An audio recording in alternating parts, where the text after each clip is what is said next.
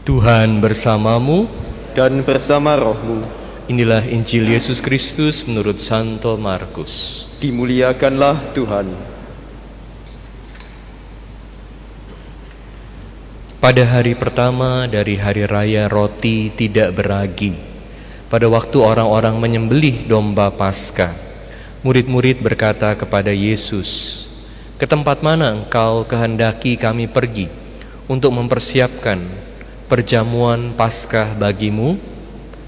Lalu Yesus menyuruh dua orang muridnya dengan pesan, "Pergilah ke kota. Di sana kamu akan bertemu dengan seorang yang membawa kendi berisi air. Ikutilah dia dan katakanlah kepada pemilik rumah yang dimasukinya, Guru berpesan, di manakah ruangan yang disediakan bagiku untuk makan Paskah bersama dengan murid-muridku? Lalu orang itu akan menunjukkan kepadamu sebuah ruangan yang besar yang sudah lengkap dan tersedia. Di situlah kamu harus mempersiapkan perjamuan Paskah untuk kita. Maka berangkatlah kedua murid itu. Setibanya di kota, mereka dapati semua seperti yang dikatakan Yesus kepada mereka. Lalu mereka mempersiapkan Paskah. Ketika Yesus dan murid-muridnya sedang makan, Yesus mengambil roti, mengucap berkat, membagi-bagi roti itu lalu memberikannya kepada para murid seraya berkata, "Ambillah, inilah tubuhku."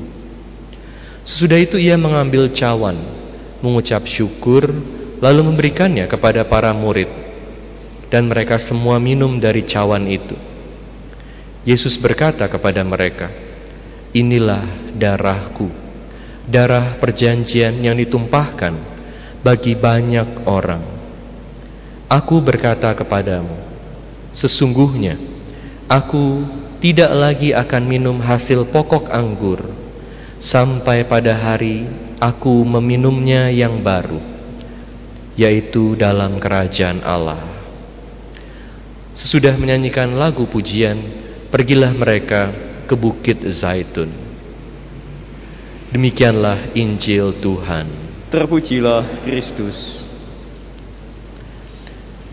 Anak-anak dan para orang tua yang terkasih dalam Kristus, sore hari ini sebentar lagi anak-anak kita akan menerima komuni kudus, tubuh dan darah Kristus. Ini hari yang sangat indah dan Romo mau mengajak Anda sekalian untuk mengerti sedikit lebih jauh mengenai tubuh dan darah Kristus ini. Jadi dalam perayaan Ekaristi ada tiga konsep yang saling terkait. Pertama, komuni kudus. Kedua, kurban Yesus. Ketiga, tubuh dan darah Kristus yang nyata, yang sungguh hadir, yang adalah sungguh-sungguh tubuh dan darah Kristus. Pertama, saat kita menerima tubuh dan darah Kristus, kita biasanya bilang mau komuni. Udah kangen Romo, mau ke gereja, mau komuni, terima komuni. Kenapa disebut terima komuni? Karena saat Romo memberikan hosti yang sudah dikonsekrasi, ini adalah tubuh Kristus sendiri dan kita bersatu dengan Kristus dan bersatu satu dengan yang lain. Makanya namanya komuni. Kalau dalam bahasa Inggris jadi communion, persatuan antara kita dan Tuhan, kita dan satu dengan yang lain. Jadi biasanya saat komuni pertama sesudah misa ada acara di balai paroki malam hari ini nggak ada tapi anak-anak jangan kecewa karena bagian yang paling penting ini ada di gereja di sana di balai paroki ini cuman pestanya. Dan saat pesta ada meja panjang, ada makanan, ada anggur. Seolah-olah kita mau ingat apa yang terjadi saat perjamuan malam terakhir. Tentu ini penting ada persatuan dengan Tuhan dan persatuan dengan sesama. Komuni kudus dalam ekaristi. Jadi kita harus ingat saat kita menerima tubuh dan darah Kristus, ini kita bersatu dengan Tuhan. Bagaimana kita bisa bersatu dengan Tuhan? Nah, konsep yang kedua menjadi sangat penting. Jadi kita harus ingat perayaan Ekaristi ini bukan sekedar makan bareng bukan sekedar duduk sama-sama sebagai saudara, sebagai keluarga besar Paroki Redemptor Mundi dan menerima tubuh Kristus. Ini penting, tapi hal yang kedua nggak boleh dilupakan, yaitu kurban. Dalam Prenekaristi kita merayakan kurban Kristus. Bisa ada persatuan, perjamuan kudus, komuni kudus ini karena ada Yesus yang mengorbankan hidupnya. Seperti dalam bacaan kedua, kita mendengarkan bagaimana dikatakan bahwa Yesus adalah imam agung yang tanpa celah. Tapi Yesus bukan hanya imam agung, Yesus juga anak domba yang tanpa celah yang dikorbankan. Kurban adalah hal yang selalu dilakukan dalam berbagai agama, berbagai kebudayaan. Kenapa ada kurban? Kalau manusia buat salah dan dewa-dewi marah, manusia mempersembahkan kurban supaya dewa-dewi jangan marah lagi. Ini adalah konsep kurban agama kuno. Dari zaman dulu ada kurban dan kurbannya manusia untuk supaya dewa-dewinya ini jadi tenang.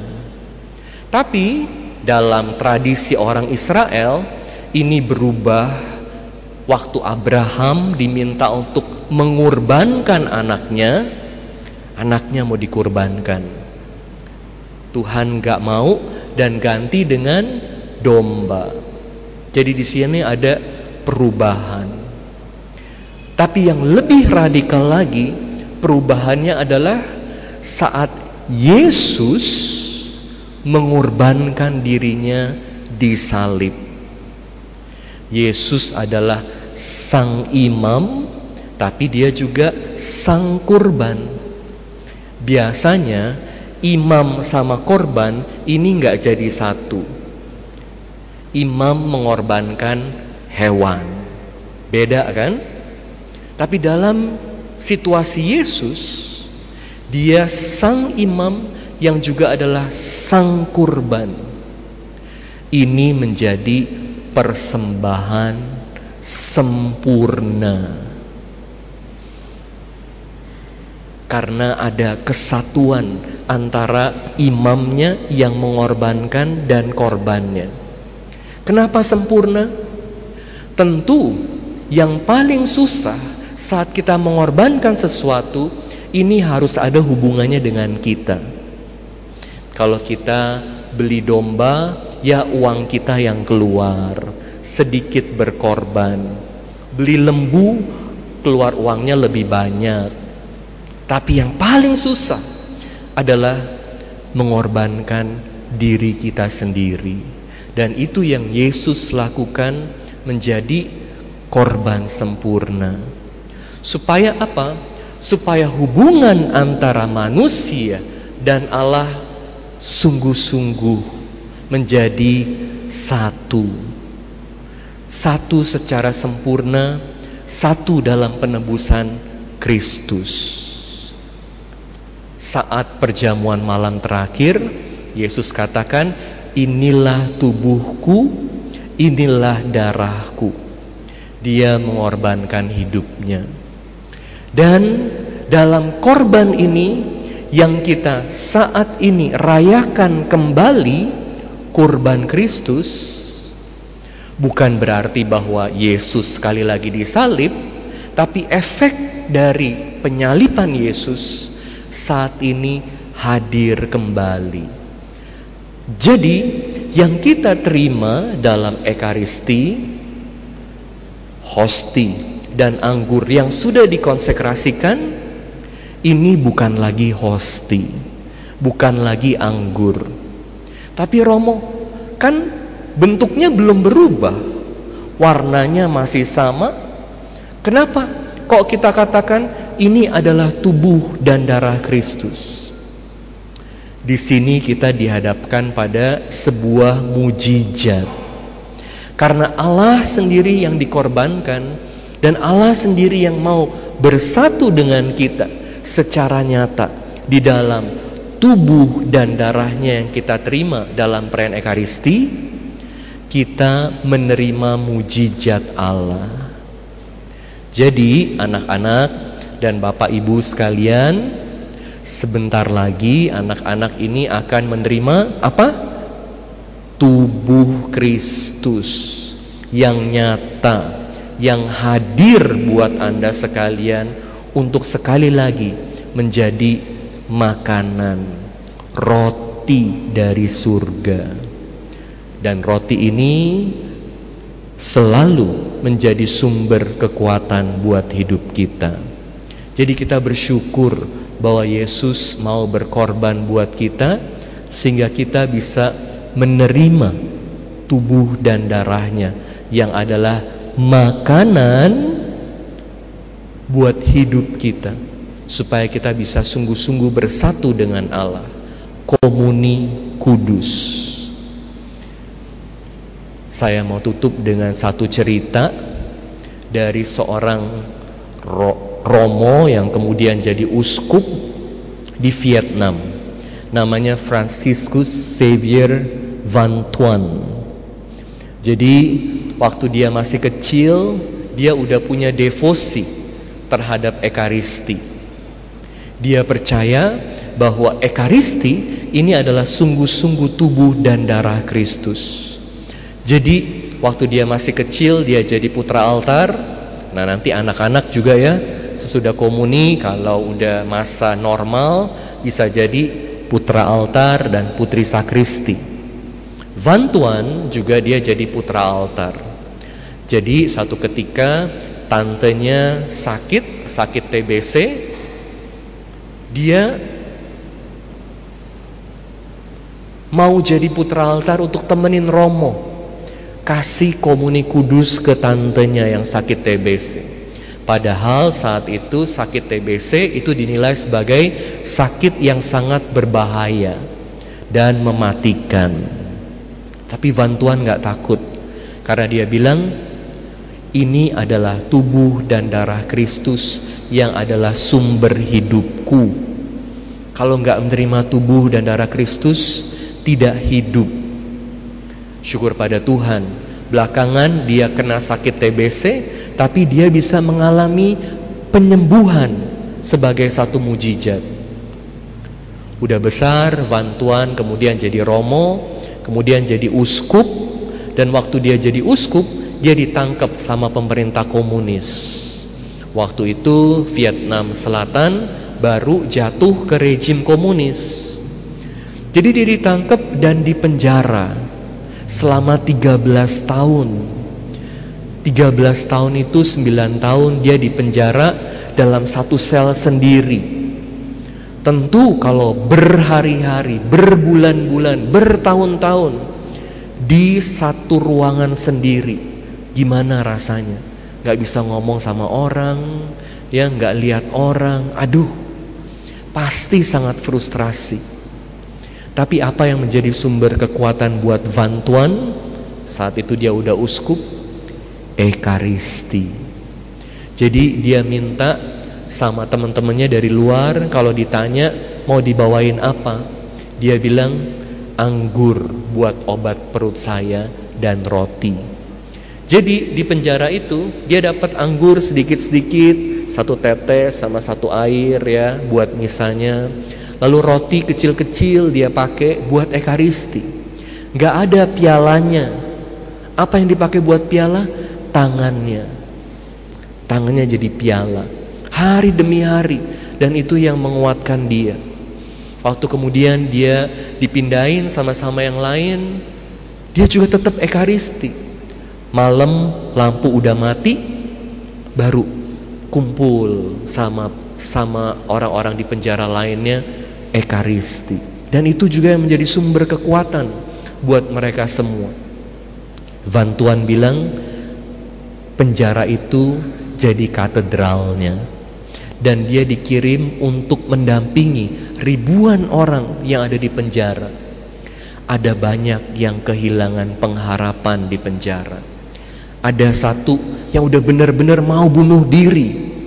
Tapi Vantuan ajak dia, ayo ekaristi. Ayo berlutut, ayo berdoa mohon kekuatan dari Tuhan. Sampai akhirnya dengan tubuh dan darah Kristus yang dia terima dia bisa pulih kembali. Sesudah beberapa tahun di penjara, bantuan kemudian dibebasin. Orang ini yang di penjara juga, dia bisa pindah ke Amerika. Satu hari mereka bisa reunian lagi sama orang yang mau bunuh diri ini. Ketika bantuan ditanya, bagaimana kamu bisa bertahan begitu lama di penjara? Ekaristi. Bersama Kristus Aku nggak pernah sendiri. Yesus dalam aku, aku dalam Yesus. Ada komuni kudus, persekutuan kudus. Aku bersama Yesus dan aku bersama teman-teman yang lain sebagai satu gereja. Ini ada karena Yesus sungguh-sungguh mempersembahkan dirinya buat kita. Semoga dengan sebentar lagi anak-anak kita menerima tubuh Kristus, mereka juga bisa Anda sekalian sungguh-sungguh menerima kelimpahan rahmat dalam hidup kalian. Yesus tinggal dalam hidup dalam hati kalian semua. Amin. Tuhan bersamamu.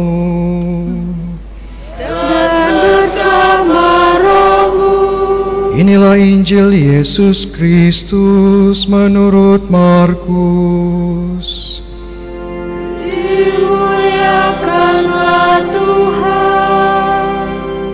Pada hari pertama dari hari raya roti tak beragi, pada waktu orang menyembelih domba Paskah, murid-murid berkata kepada Yesus, "Ke tempat mana engkau kehendaki kami pergi untuk mempersiapkan perjamuan Paskah bagimu.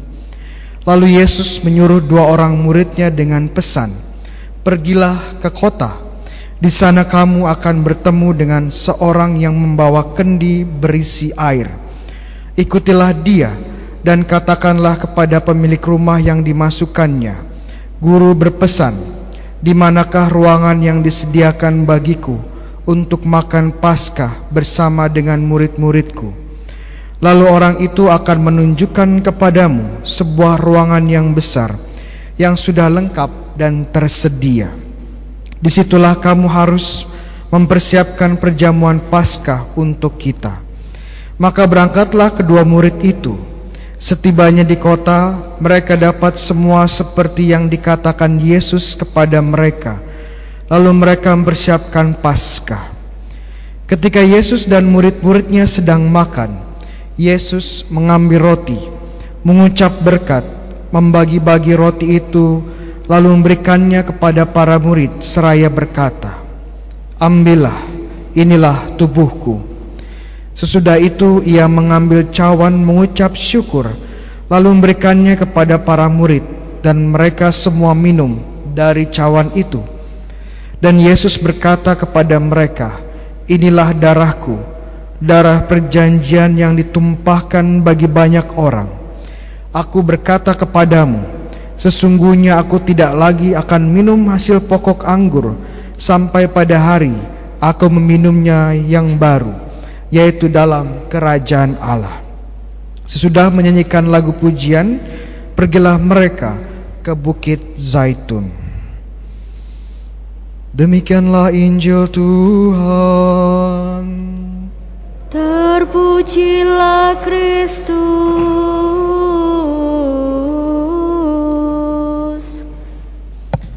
Saudara-saudari yang terkasih, hari ini kita bersama-sama merayakan pesta tubuh dan darah Kristus atau yang lebih dikenal dalam bahasa Latin sebagai Corpus Christi. Mungkin saya akan sedikit berikan katekese tentang perayaan ini. Ya, uh, ya katekese berhadiah yang bisa jawab. Ya. Perayaan Corpus Christi kalau kita lihat sejarahnya itu berasal dari abad ke-13 dari seorang biarawati yang namanya Juliana de Liege, ya, orang Belgia. Dan suatu hari dia mendapatkan penampakan dari Tuhan Yesus. Dan menginstruksikan salah satu dari instruksi Tuhan Yesus ini adalah agar dia kasih tahu ya uskup setempat untuk merayakan secara khusus ya tubuh dan darahnya. Dirayakan secara khusus ya. Awalnya memang ini perayaan lokal tapi kemudian berkembang terus menjadi perayaan universal perayaan seluruh gereja. Dan ada salah satu tokoh penting yang kemudian berperan dalam membentuk liturgi ya atau ofisi dari Corpus Christi ini. Yang namanya adalah Santo Thomas Aquinas seorang Dominikan ya masih saudara saya. Saudara jauh banget ya. Dan lagu-lagu yang diciptakan himne-himne yang diciptakannya dan juga doa-doa yang diciptakan pada Corpus Christi ini sampai sekarang masih dipakai. Ada yang tahu ya, himne atau lagu apa saja yang sampai sekarang masih dipakai yang merupakan karya dari Santo Thomas dari abad ke-13 ini. Ada yang tahu? Saya kasih kisi-kisi ya, saya kasih clue. Ya, lagu ini dinyanyikan saat pentahtaan sakramen Maha Kudus. Ada yang tahu pisang dua? Iya. Namanya tantum ergo. Ya. Pernah dengar ya tantum ergo? Ya. Saya nggak nyanyi, suara saya nggak bagus. Ya. Tantum ergo ini dinyanyikan setiap pentatan masa, ma, sakramen Maha Kudus. Dan ini bagian dari sebenarnya him yang lebih panjang yang disebut sebagai panggil lingua ya. Dan tadi kita baru saja menyanyikan ya sebelum Aleluya ada lagu yang cukup panjang ya Mada Ekaristi yang disebut sebagai sequencia laudasion itu juga dari Santo Thomas Aquinas. Tadi doa pembuka ya, kolek yang saya doakan itu juga dari Santo Thomas Aquinas. Jadi bagaimana tradisi yang dari abad ke-13 sebenarnya masih kita rayakan sampai sekarang. Luar biasa sekali. Yang menarik ya, saya harus ingatkan bahwa perayaan ini yang memang merayakan sakramen Maha Kudus, merayakan tubuh dan darah Kristus, bukan berarti bahwa tubuh dan darah Kristus itu diciptakan pada abad ke-13, tidak. Ya. Roti dan anggur yang menjadi tubuh dan darah Kristus itu sudah ada sejak awal. Sejak kapan? Ayo, pisang tiga. Ya sejak perjamuan terakhir. Makanya Injil kita ya dari Markus 14 berbicara tentang perjanjian terakhir. Di mana tubuh dan darah Yesus diberikan kepada para murid. Makanya ada hubungan sangat erat antara pesta hari ini Corpus Christi dengan perayaan Kamis Putih. Bisa dikatakan bahwa perayaan Corpus Christi adalah semacam perpanjangan ya amplifikasi dari Kamis Putih ya. Mungkin ada yang bertanya, Romo kenapa harus ada perayaan berbeda untuk Corpus Christi? Kenapa tidak cukup Kamis Putih saja? Ya. Jawabannya mungkin sederhana karena saat Kamis Putih itu banyak perayaan dan tema-tema lain yang harus dibahas, dirayakan. Sebagai contoh tidak hanya tentang ekaristi tapi juga tentang imamat. Karena Tuhan Yesus juga mendirikan sakramen imamat pada Kamis Putih. Dan tidak hanya itu, Tuhan Yesus juga memberitakan hukum yang baru. Hukum apa? Cinta kasih. Jadi banyak tema yang harus dibahas dan kadang-kadang tidak fokus pada tubuh dan darah Kristus. Dan pesta ini sengaja ya dirayakan karena gereja melihat bagi kita perlu merayakan pesta yang luar biasa ini. Hari raya yang luar biasa ini. Ya bahwa roti dan anggur di dalam ekaristi itu bukan lagi roti dan anggur, tapi sungguh tubuh dan darah Yesus. Dan di dalam situ mengandung semua kepenuhan dari kemanusiaan dan keilahian Yesus sendiri. Wah, luar biasa. Kalau teman-teman perhatikan ya, kenapa kok ditaruh di sini? Ya, kenapa kok ditaruh di setelah perayaan Tritunggal Maha Kudus. Minggu lalu kita merayakan Tritunggal Maha Kudus ya. Kita bisa lihat bahwa perayaan ini adalah sebagai muara dari semua perayaan hari raya besar di gereja Katolik. Kok bisa seperti itu Romo? Mari kita lihat ya, kita lihat. Kalau teman-teman merayakan dengan setia liturgi gereja, kita akan lihat polanya. Ya. Kita mulai dari pekan suci. Berapa bulan lalu pekan suci? Pekan suci puncaknya apa? Triduum ya atau Tritunggal eh Tritunggal apa Tri Hari Suci ya. Dan Tri Hari Suci ini fokusnya atau puncaknya di mana? Ya Minggu Paskah. Ini puncak iman ya, kebangkitan Yesus. Yesus yang wafat, menderita dan bangkit. Kemudian masa Paskah dan setelah 40 hari setelah Minggu Paskah kita merayakan apa? Ke kenaikan Tuhan Yesus. Tuhan Yesus membuka surga. Dan kemudian sembilan hari setelah kenaikan Tuhan Yesus dua minggu lalu hari raya apa? Pentakosta. Yesus mengutus Roh Kudusnya. Dan minggu lalu Tritunggal Maha Kudus. Jadi pelan-pelan ya, Yesus dulu diperkenalkan sebagai Tuhan dan Allah. Kemudian Roh Kudus. Baru setelah itu sama-sama merayakan Tritunggal Maha Kudus. Dan sekarang Corpus Christi. Kenapa Corpus Christi? Kenapa diakhiri dengan Corpus Christi? Karena itu tubuh dan darah Kristus adalah puncak kasih Tuhan kepada kita. Kok bisa Romo? Kok bisa menjadi puncak kasih dari Tuhan kepada kita? Awalnya ya saya sedikit cerita agak panjang tentang sejarah keselamatan. Tuhan itu sangat baik adalah kasih dia menciptakan dunia. Alasan menciptakan dunia kenapa? Menciptakan kita semua? Ya iseng aja nggak ada kerjaan Tuhan ya. Enggak. Karena dia ingin berbagi kasihnya, berbagi kebaikannya dengan ciptaannya. Luar biasa.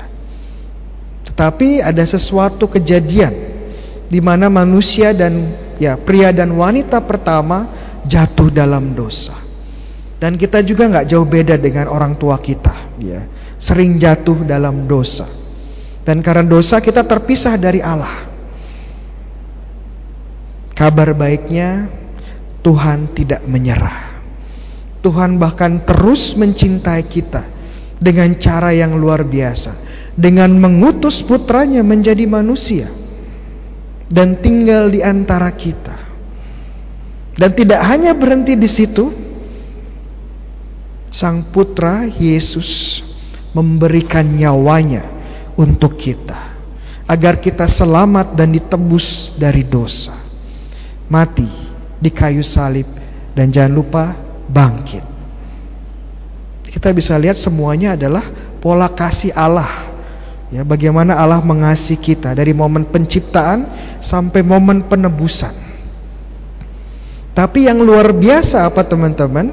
Kasih Allah tidak hanya berhenti saat Yesus wafat dan bangkit bagi kita. Tuhan Yesus yang bangkit juga kemudian secara muzizat, secara ajaib menjadi ekaristi. Menjadi makanan kita sehari-hari. makanan rohani. Jadi bagaimana kisah cintanya luar biasa. Kenapa menjadi makanan? Kenapa bisa kita santap? Karena Tuhan ingin bersatu dengan kita secara sempurna. Ya kalau kita saling mengasihi ya, suami istri kenapa menjadi suami istri karena kasih, benar kan? Dan kalau nggak ada kasih ya nggak bisa bersatu. Kalau bukti dari kasih itu ya manifestasi dari kasih itu adalah persatuan secara sempurna antara suami dan istri menjadi satu. Tidak lagi dua, ya, tapi satu. Begitu juga dengan Tuhan. Ingin bersatu dalam kasih dengan kita. Caranya bagaimana? Dengan ekaristi. Luar biasa sekali. Kalau kita tidak beriman, yang ditunjukkan oleh Romo saat Ekaristi itu hanya ya semacam kerupuk ya, kerupuk kecil putih. Gak ada rasanya, gak enak. Tapi bagi kita orang beriman yang dimampukan oleh kuasa Roh Kudus kita melihat Tuhan Yesus sendiri. Makanya salah satu kata kese yang saya berikan kepada anak-anak ya komuni pertama. Kemarin baru saja komuni pertama ya kita bersyukur atas perayaan ini. Saya langsung bilang, ya, saya ingatkan, hari Minggu kalian kenapa ke gereja? Ya, ya mau berdoa Romo. Kenapa harus berdoa pada hari Minggu? Mereka bingung ya. saya jawab, karena ada siapa di sana? Ada, ada Tuhan. Di mana Tuhan? Saya bilang dalam ekaristi. Setiap kali kita berdoa di dalam gereja setiap hari Minggu perayaan Ekaristi kita bertemu Tuhan. Bertemu Yesus sendiri.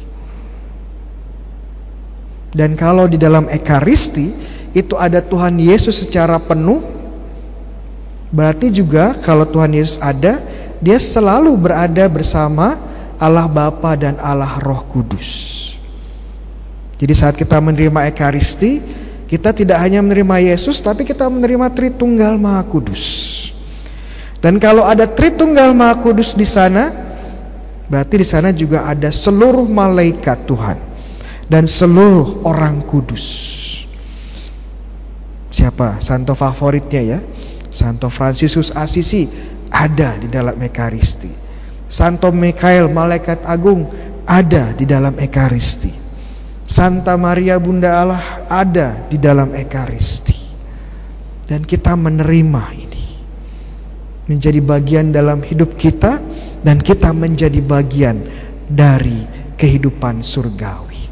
Makanya Tuhan Yesus bilang ya di Yohanes uh, bab 6 ayat 3 ya ayat 53 dan seterusnya Sesungguhnya jikalau kamu tidak makan daging anak manusia dan minum darahnya kamu tidak mempunyai hidup di dalam dirimu. Barang siapa makan dagingku dan minum darahku, ia mempunyai hidup yang kekal. Dan aku akan bangkitkan dia pada akhir zaman. Kita hidup kekal sekarang. Ya, Tuhan tidak ingin tidak hanya ingin kita mendapatkan hidup kekal pada akhir zaman, saat kita mati tidak tapi sekarang. Di mana? Di dalam ekaristi. Dan ini luar biasanya iman kita. Makanya saya sebut sebagai tanda kasih yang luar biasa. Tanda kasih Allah yang luar biasa. Karena Tuhan mencintai kita sampai titik ini. Sampai menjadi makanan buat kita. Agar kita bersatu dengan penuh. Memberikan hidupnya sepenuhnya untuk kita. Nah, sekarang teman-teman sudah menjadi bagian dari ekaristi. Dan teman-teman pun diharapkan menjadi ekaristi, ekaristi kecil di dalam hidup teman-teman sekalian. Maksudnya apa roh menjadi ekaristi dalam hidup kita? Seperti Yesus yang membagikan tubuh dan darahnya bagi sesama, bagi kita, kita pun membagikan tubuh dan darah kita kepada orang-orang di sekitar kita.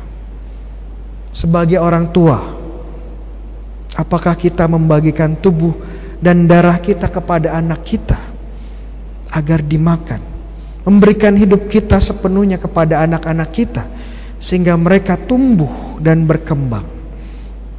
Sebagai anak-anak di sini, apakah kita menyadari bahwa kita sebenarnya setiap hari memakan tubuh dan darah orang tua kita? Melalui kerja keras mereka, melalui kasih sayang mereka. Apakah kita sadar akan itu? Dan harapannya kita pun menjadi ekaristi-ekaristi kecil di masyarakat kita.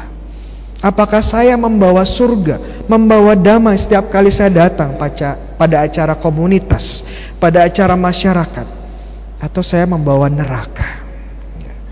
Baru datang masuk ya ke ruangan semua gerah panas, ya, membawa neraka.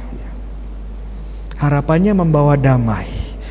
Orang melihat kita, orang berdialog dengan kita merasa sejuk, merasa damai. Kenapa? Karena kita adalah ekaristi kecil. Dan ini panggilan buat kita semua yang menjadi satu dengan Kristus.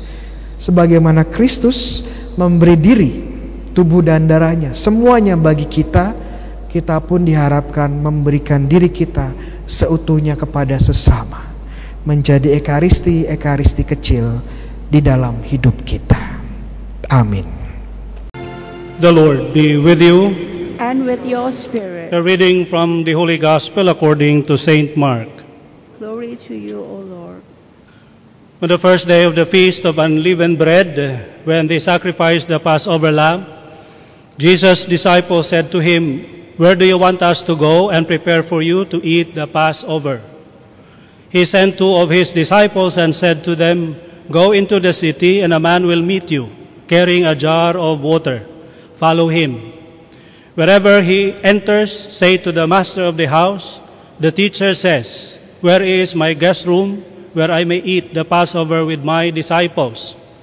Then he will show you a large upper room, furnished and ready. Make the preparations for us there.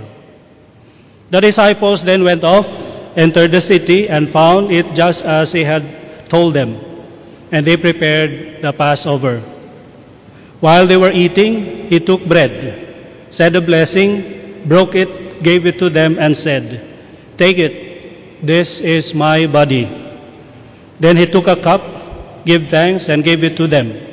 And they all drank from it. He said to them, This is my blood of the covenant which will be shed for many. Amen, I say to you, I shall not drink again the fruit of the vine until the day when I drink it new in the kingdom of God. Then, after singing a hymn, they went out to the Mount of Olives. The Gospel of the Lord. Praise you, of Jesus Christ. Please be seated. My brothers and sisters, good morning. I just read somewhere that uh, for the brain, for the brain to recognize that we are already full after uh, from the moment we start eating, it will take about 20 minutes. 20 minutes. That is why for those who have the habit to eat quickly, so much in so short a time, would end up really eating beyond the necessary. Uh, there are those who would eat, yeah, very quick, one, two, then langsung talan. Yeah, why? Because in five minutes perhaps you have already consumed one plate of full food. And then the, the next 10 minutes, another plate. Then that's the time that you feel full and already satisfied. But then over satisfied because you have eaten so much. That's, that is why one technique for those who are dieting is to use fork instead of spoon. So that, yeah, only little by little you eat. Then not only use pork so that uh, fork so that uh, the food intake will be limited, you have also to chew it 25 times. You may try it when you go home now 25 times. One, two, three. Perhaps out of habit, only three. Oh, sudah. sudah katalan. So, because we are trained, especially this time, when we, yeah, so much, uh, we, we do things quickly, quickly. Well, that's the uh, weakness of Judas, remember? He wants to do things quickly. So let us not imitate that. 25 times. And then, of course, we talk to uh, people, then converse, then share a joke or laughter, then eat. What happens now is you consume little until 20 minutes. Then you feel full. Ah. Then sometimes that would really be enough. Now, if we eat so much, then of course the tendency is just simply to uh, release it, excrete it away. Sometimes what we have taken, because it, it was not uh, chewed, it was not masticated, it will still come out whole.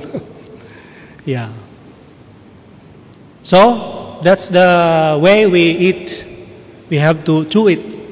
And in fact, the food has to be prepared uh, well so that it will be delicious, so that we will salivate. Because saliva has its function also. We have to chew it and mix with saliva so that it will be digested easily. Otherwise, again, so much is wasted. The problem now is not all wasted food are released out. Some are stored here. That's why they are called stored fat. Just like monkeys. You know, you know monkeys when they eat, they are so greedy. So they uh, take in so much, but they cannot actually digest it, so they just place it somewhere here. so the same thing with us. When we have eaten so much, unlike unless we are athletes, when we really exercise a lot and we need that energy, that extra energy. But for those who are sedentary, living a sedentary life, uh, always sitting down and not even uh, bother to climb stairs, we will not burn those energies, those food that we have taken in. There is this illustration, a chair, and on top of that chair, there is a chocolate, uh, spaghetti, uh, Coca-Cola, cigarette, liquor, and there is a question asked, which of these is really uh, dangerous or destructive to man? Some would say alcohol, another one cigarette, another one the chocolate. Then the answer is the chair. because when we become now stable, grown up, almost all the time, if we are not lying down, we are sitting down. We are not doing anything. Bergerak. That's why we don't digest the food. The thing is, if we were to really benefit the food that we take in, we have to take only enough and then exercise a lot. Why do I uh, belabor uh, illustrating or pointing out to you the way we uh, ingest, digest food? Because today, of course, we celebrate the Corpus Christi, where we, our Lord Jesus Christ has given himself as food and drink, his body and his blood. With regards to the food we eat, what happens? It becomes part of us. The nutrients, it becomes part of us. It will now go to our bloodstream and then, of course, to our body. We absorb it. But what happens when we take Holy Communion? Do we absorb the Lord? Like we uh, break the Lord into parts, and now He is separated and uh, distributed to each one of us? Are we the one digesting the Lord? Are we the one absorbing the Lord? No, because the principle is the higher being absorbs the lower. That's why we absorb the vegetable, the meat we eat, because we are of a higher being. We are the ones eating it. But when it comes to the Lord, when we consume or we partake in the Holy Communion, we are the ones absorbed by the Lord. That's why we become one with Him and we become one with one another. Why? Because the Lord is our principle of unity. If we really truly and worthily receive the Holy Eucharist, we become part of God. We attach ourselves to Him. And as we unite ourselves with Him, we are united with one another, with fellow believers. That's how we become one, one body, the mystical body of Christ. That's how strong our Lord Jesus Christ that He can absorb us. We are too weak to absorb Him. So we allow ourselves to be absorbed by the Lord when we partake of the Holy Communion, the Holy Eucharist. The question now is how do we allow ourselves to be absorbed by the Lord? How do we prepare? Well, of course, when we prepare food, we have to wash it. Otherwise, it will not become food, but poison to us if it is dirty. That's why we sanitize it. We at least wash it or uh, boil it, something like that. The same thing with us. If we were to be united with God, we have to purify ourselves. Purify ourselves. Otherwise, we will be rejected. That is why, ideally, the best way to prepare ourselves for the Holy Communion is to undergo confession. We have to reconcile ourselves with God. Because if we are not reconciled with God, then it will not work for us, the Holy Communion. In fact, it will go against us because it would now be irreverence to God. At least deep in our hearts, we recognize, mga we recognize our sins, ask for forgiveness, and with contrite heart, we try to change our lives for the better. That's a preparation. And of course, we don't simply recognize ourselves with God, but also with one another. If we come to communion and we hate so much somebody, then that's again would block our way to be united with God. Remember that God once told us that if you offer something in the altar, and remember that you are in quarrel with somebody, a brother, a sister, a family member, then go and reconcile first. Then come back and offer your offerings. So, for all of us, for those of us who come and still carrying this, this hatred, so much hatred for somebody, then we will not be disposed and we will not be ready to be united with God because of this anger, so much anger. Of course, there are ways to forgive. If we wait that person to ask for forgiveness, to change his ways, sometimes that might not happen. It will not be according to that person, or uh, it, it would not depend on the person whether he will forgive you or he will uh, accept your, your forgiveness. Rather, it is for us to forgive others and to accept their forgiveness deep down in our hearts. When we do that, then we are somehow ready to be reconciled with God. But cleansing is only one part. We clean the food, but if or, in order to make it really delicious, uh, ready, we can absorb it, we make it delicious, we cook it so that we salivate and then it will be digested and become part of us. The same thing with us. Once we have cleansed ourselves, then we make ourselves now more ready by approaching the Lord in three ways. First, approach the Lord with faith.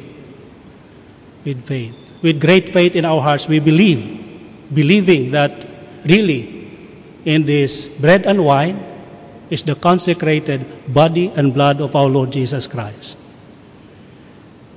In the, in the early 80s up to yeah 90s, in some parts of Mindanao, there were so many Mindanao, Philippines, so many new people's army, these rebels. That's why, and at that time, the priests were limited in that area in Philippines because so many Catholics but only few priests. Sometimes it happens that in a one parish there are about 300 barangays, meaning like Lingkungan here. So for those barangays to have mass, sometimes it only happens once a year, once a year. So it's a very special time when the priest would literally climb the mountain where his knees and uh, chin would meet climbing the mountain. And he has to remove his shoes so that the, his feet can hold on to the mud climbing the mountain. It's so hard, so difficult. He has to stay there for at least a night and come down again. And the additional risk for him to celebrate, just to celebrate Mass in that place, in the mountain, is for the military, he will be accused of collaborating with the rebels. And for the rebels, he will be suspected working for the military. so he is caught in between. So that's the situation. Sometimes the priest is saying Mass, then there are already uh, gun, uh, gunfires around. You can hear it because uh, fighting between the rebels and the soldiers. In one of the masses, before it started, somebody came with a covered head with an armalite, and he instructed everybody, "No mass today. If you will have mass, I will kill you all." Then he started firing. then so many people out of the hundred, perhaps, yeah, they ran away, and only about ten or fifteen left behind, trembling, trembling. I'm not sure of including the priest, but uh, yeah, they, they were so afraid, yeah, because that's the real gun. Once many already left the chapel, the man with the hood removed his head covering and said, Father, now you may start the Mass, because all the hypocrites are already gone. Do we approach the Lord or participate in the Mass with faith? or because it simply is convenient.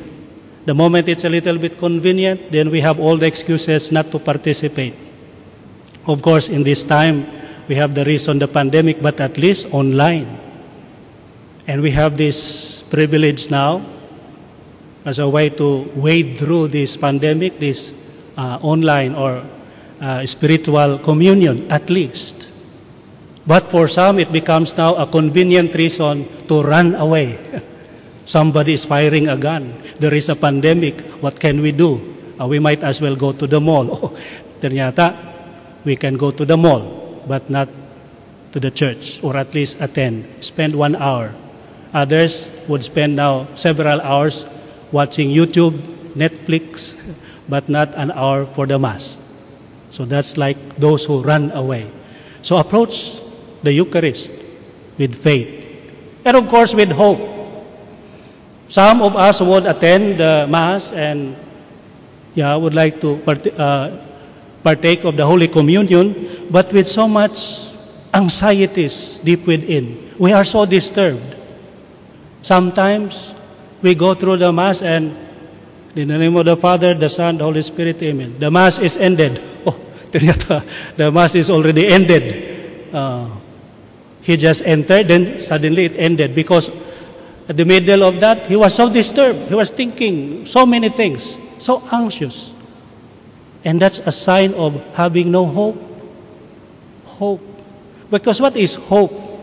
Well, we when we interpret hope as hoping always for the best outcome, then we are bound to be frustrated. Because what is the best outcome of a sick person? To get healed. Some would really die.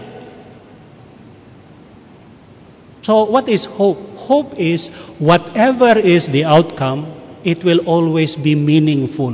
That's hope. Meaning to say, we have problems in lives. Somebody is sick, we lost something, or we are in a difficult situation. We just go through it and believe, believe that whatever happens, whatever happens, it might not be to our liking, but it will always be meaningful. Meaningful meaning we can still make the best out of it. And with that hope, we come and partake of the Eucharist with serenity of our hearts. Somebody might still die. We might still lose something. But at least it will be meaningful to us. That's hope.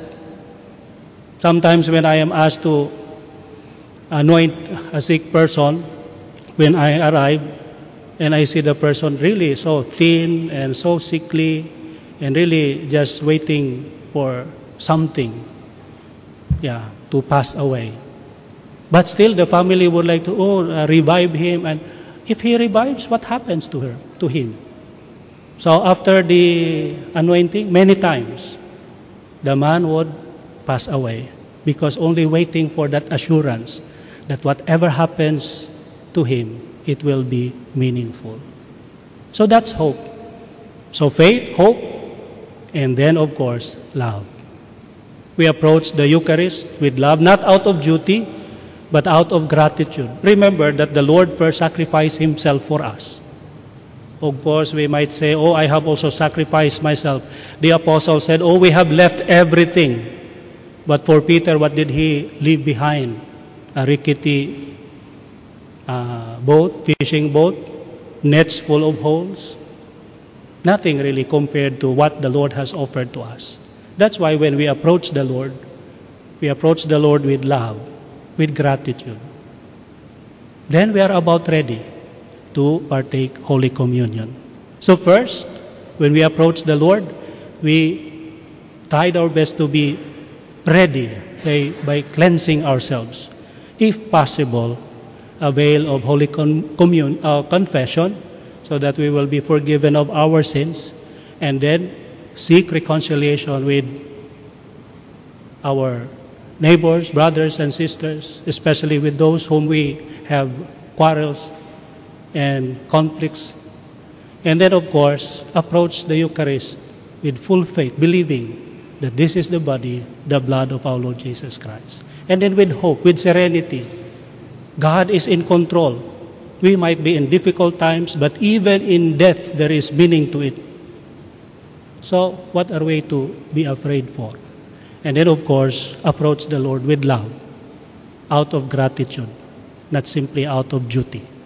Then, when we do, then indeed, the Holy Eucharist would be very meaningful to us. It will give us so much, so much blessings. Why? Because we become one with the source of all blessings, one with God and one with each other. Amen. Tuhan bersamamu. dan bersama rohmu. Inilah Injil Yesus Kristus menurut Santo Markus. Dimuliakanlah Tuhan. Pada hari pertama dari hari raya roti tidak beragi, pada waktu orang menyembelih domba Paskah, murid-murid berkata kepada Yesus, "Ke tempat mana engkau kehendaki kami pergi untuk mempersiapkan perjamuan Paskah bagimu?" Lalu Yesus menyuruh dua orang muridnya dengan pesan, "Pergilah ke kota." Di sana kamu akan bertemu dengan seorang yang membawa kendi berisi air. Ikutilah dia dan katakanlah kepada pemilik rumah yang dimasukinya, "Guru berpesan, di manakah ruangan yang disediakan bagiku untuk makan Paskah bersama dengan murid-muridku?" Lalu orang itu akan menunjukkan kepadamu sebuah ruangan yang besar yang sudah lengkap dan tersedia. Di situlah kamu harus mempersiapkan perjamuan Paskah untuk kita. Maka berangkatlah kedua murid itu. Setibanya di kota, mereka dapati semua seperti yang dikatakan Yesus kepada mereka. Lalu mereka mempersiapkan Paskah. Ketika Yesus dan murid-muridnya sedang makan, Yesus mengambil roti mengucap berkat, membagi-bagi roti itu, lalu memberikannya kepada para murid, seraya berkata, "Ambillah, inilah tubuhku." Sesudah itu ia mengambil cawan, mengucap syukur, lalu memberikannya kepada para murid, dan mereka semua minum dari cawan itu. Dan Yesus berkata kepada mereka, "Inilah darahku, darah perjanjian yang ditumpahkan bagi banyak orang.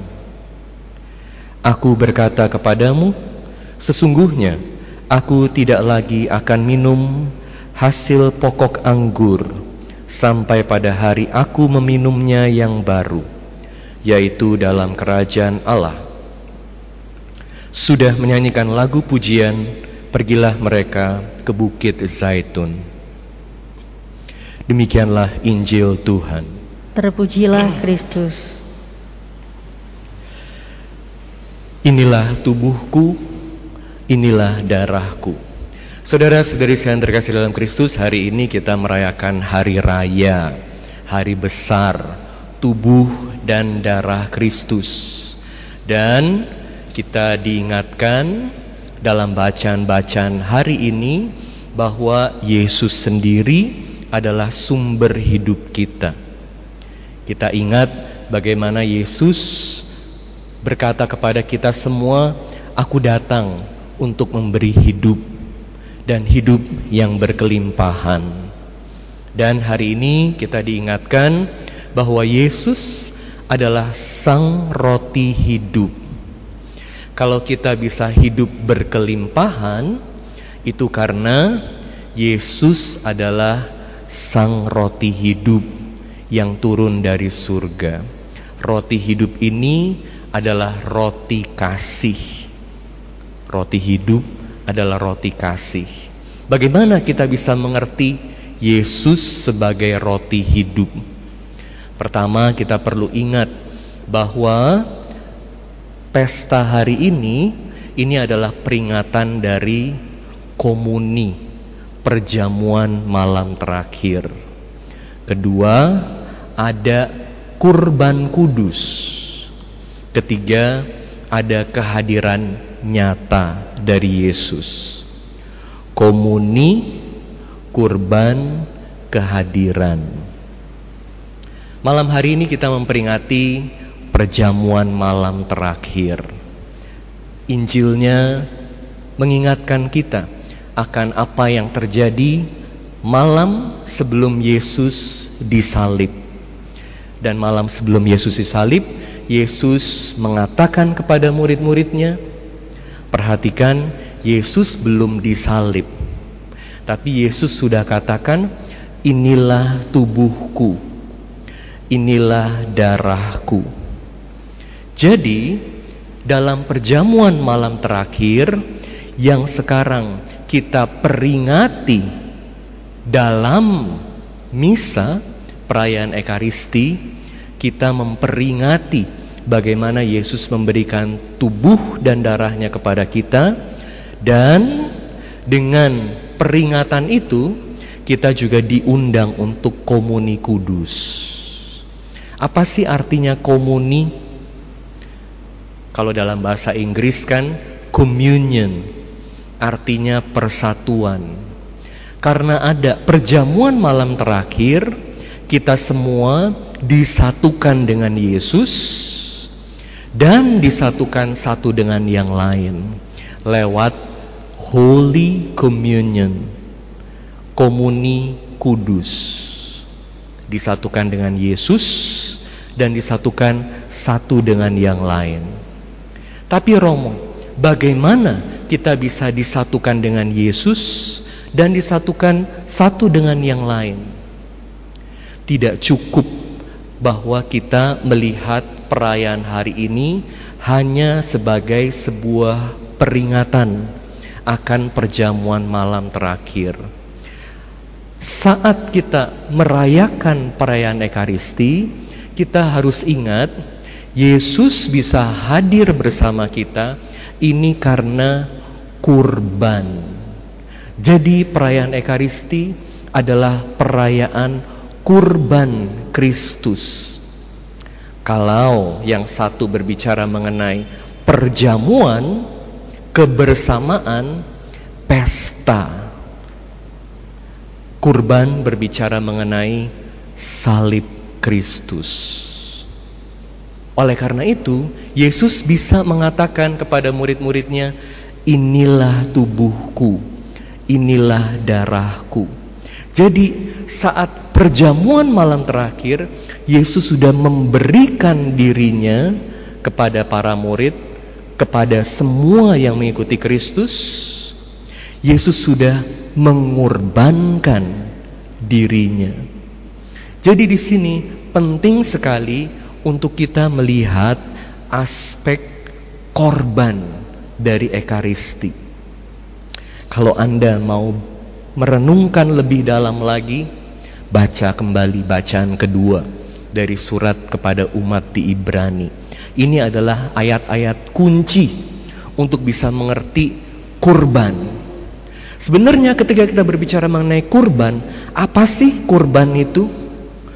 Kurban ini adalah satu hal yang ada dalam setiap agama. Semua agama ini ada kurbannya. Zaman dulu ketika kita berbicara mengenai kurban, kurbannya ini apa? Kalau kita nonton film-film agama kuno, korbannya apa? Manusia. Korban hidup manusia. Bahkan kita ingat Abraham juga diminta untuk mengorbankan anaknya. Kenapa perlu ada kurban? perlu ada korban supaya hubungan manusia dengan dewa-dewi itu bisa baik lagi. Kurban bikin dewa-dewi ini jadi tenang. Itu agama kuno. Tapi kurban ini karena ada di setiap agama, dia juga ada dalam kebudayaan orang-orang Yahudi dan agama Katolik. Kurban. Tapi kurban ini bukan untuk buat Allah yang marah-marah jadi tenang lagi, jadi baik hati, tapi karena Allah sudah selalu murah hati kepada manusia. Jadi kurbannya ini adalah untuk menyambung kembali hubungan antara Allah dan manusia yang terputus karena dosa.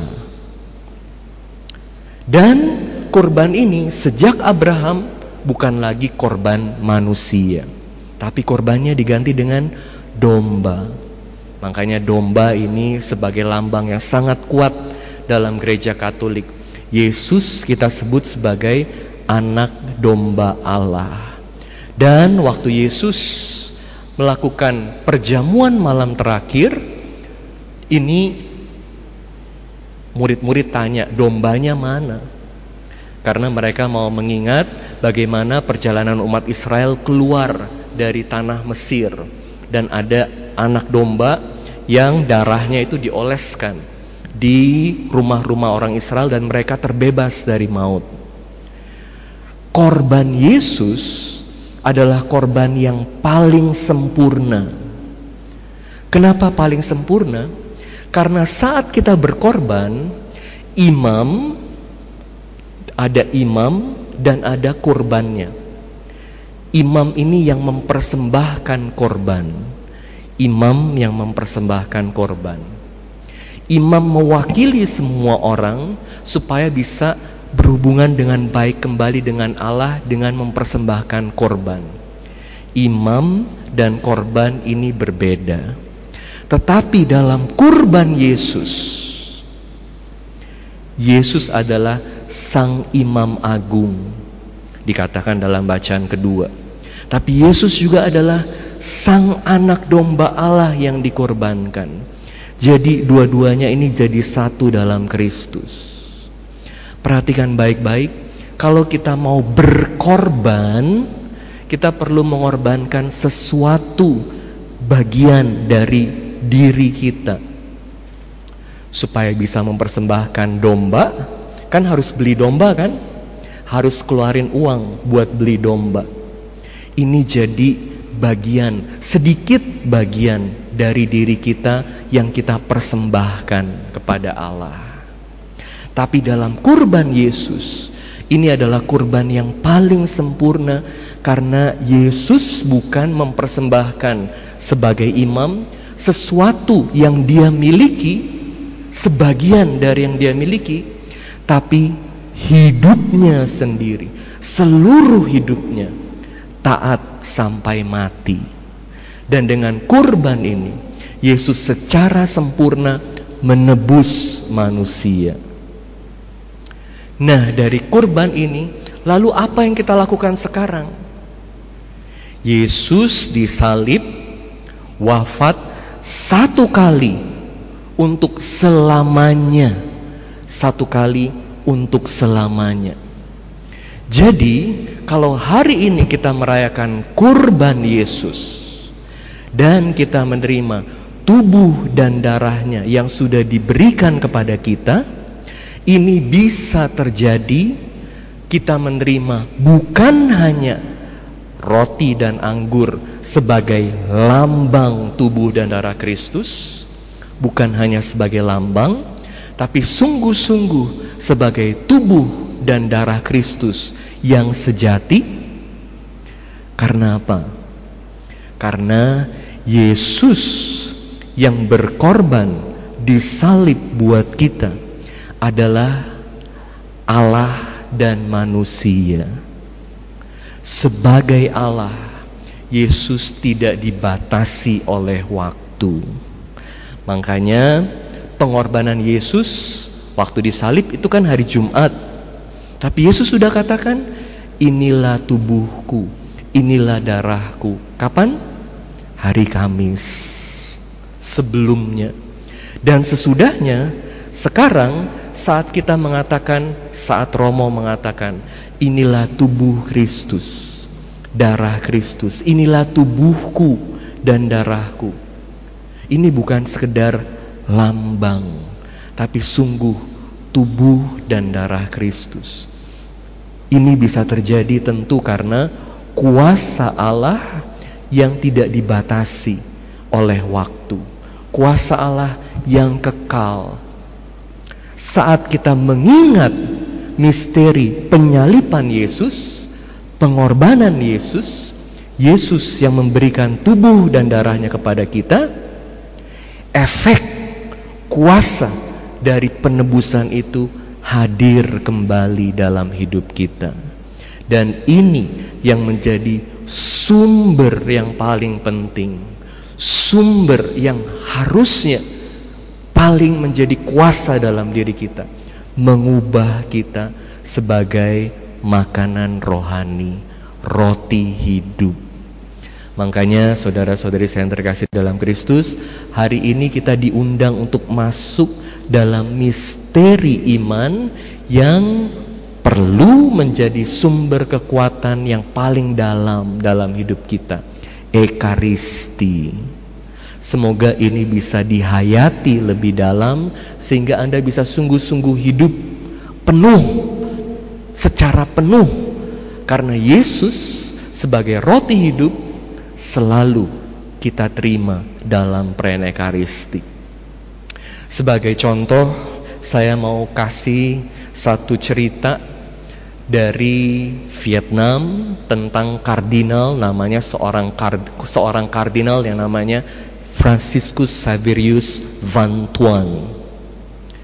Cerita dia luar biasa. Jadi, kardinal ini dilahirkan tahun 28 kemudian jadi Romo tahun 53 1953 dia jadi uskup tahun 1967 dan kemudian dia dipenjara oleh komunis kisah bagaimana dia dipenjara ini adalah kisah yang indah yang dia katakan sebagai perjalanan menuju kesucian bagaimana caranya lewat ekaristi dia dipenjara selama 13 tahun. Dan 13 tahun itu 9 tahun dia ada di satu sel sendiri. Ruangannya sendiri aja. Jadi saat dia ditanya, apa yang bikin kamu kuat? Ekaristi. Bagaimana kardinal merayakan Ekaristi dalam penjara? Dia nggak punya piala. Bagaimana dengan anggur dan hostinya? Jadi dia bilang waktu dia masuk ke penjara, dia minta sama umat untuk dikirimin anggur sebagai obat perutnya. Umat langsung ngerti, mereka bawain anggur sedikit-sedikit dan bawain roti. Jadi setiap hari dari roti itu dia ambil potongan kecil, lalu anggurnya apa yang dia pakai sebagai piala? Tangannya, telapak tangannya. Dia tetesin anggur dan tetesin air, lalu dia buat misa. Dan ini yang selalu menjadi sumber kekuatan buat dia. Dia bilang ada saat-saat di mana dia merasa nggak mau hidup lagi, nggak tahu buat apa hidup, doa aja nggak bisa, susah. Tapi ekaristi yang selalu menguatkan dia. Bahkan dia bilang karena ekaristi ini dia bisa melihat penjara itu sebagai katedralnya dan dia diajak untuk bermisi untuk anggota-anggota lainnya yang ada di penjara. Jadi waktu dia udah selesai di di penjara di kamar sendiri, dia udah digabungin sama yang lain. Dia bilang itu ada ratusan tahanan dan mereka dibagi jadi kelompok-kelompok kecil 50 orang, 50 orang, 50 orang. Dia bilang di kelompok dia ada enam orang Katolik. Jadi semua tidurnya deket-deket sama dia. Kalau lampu udah mati, mereka ekaristi sama-sama. Itu menguatkan semua yang Katolik.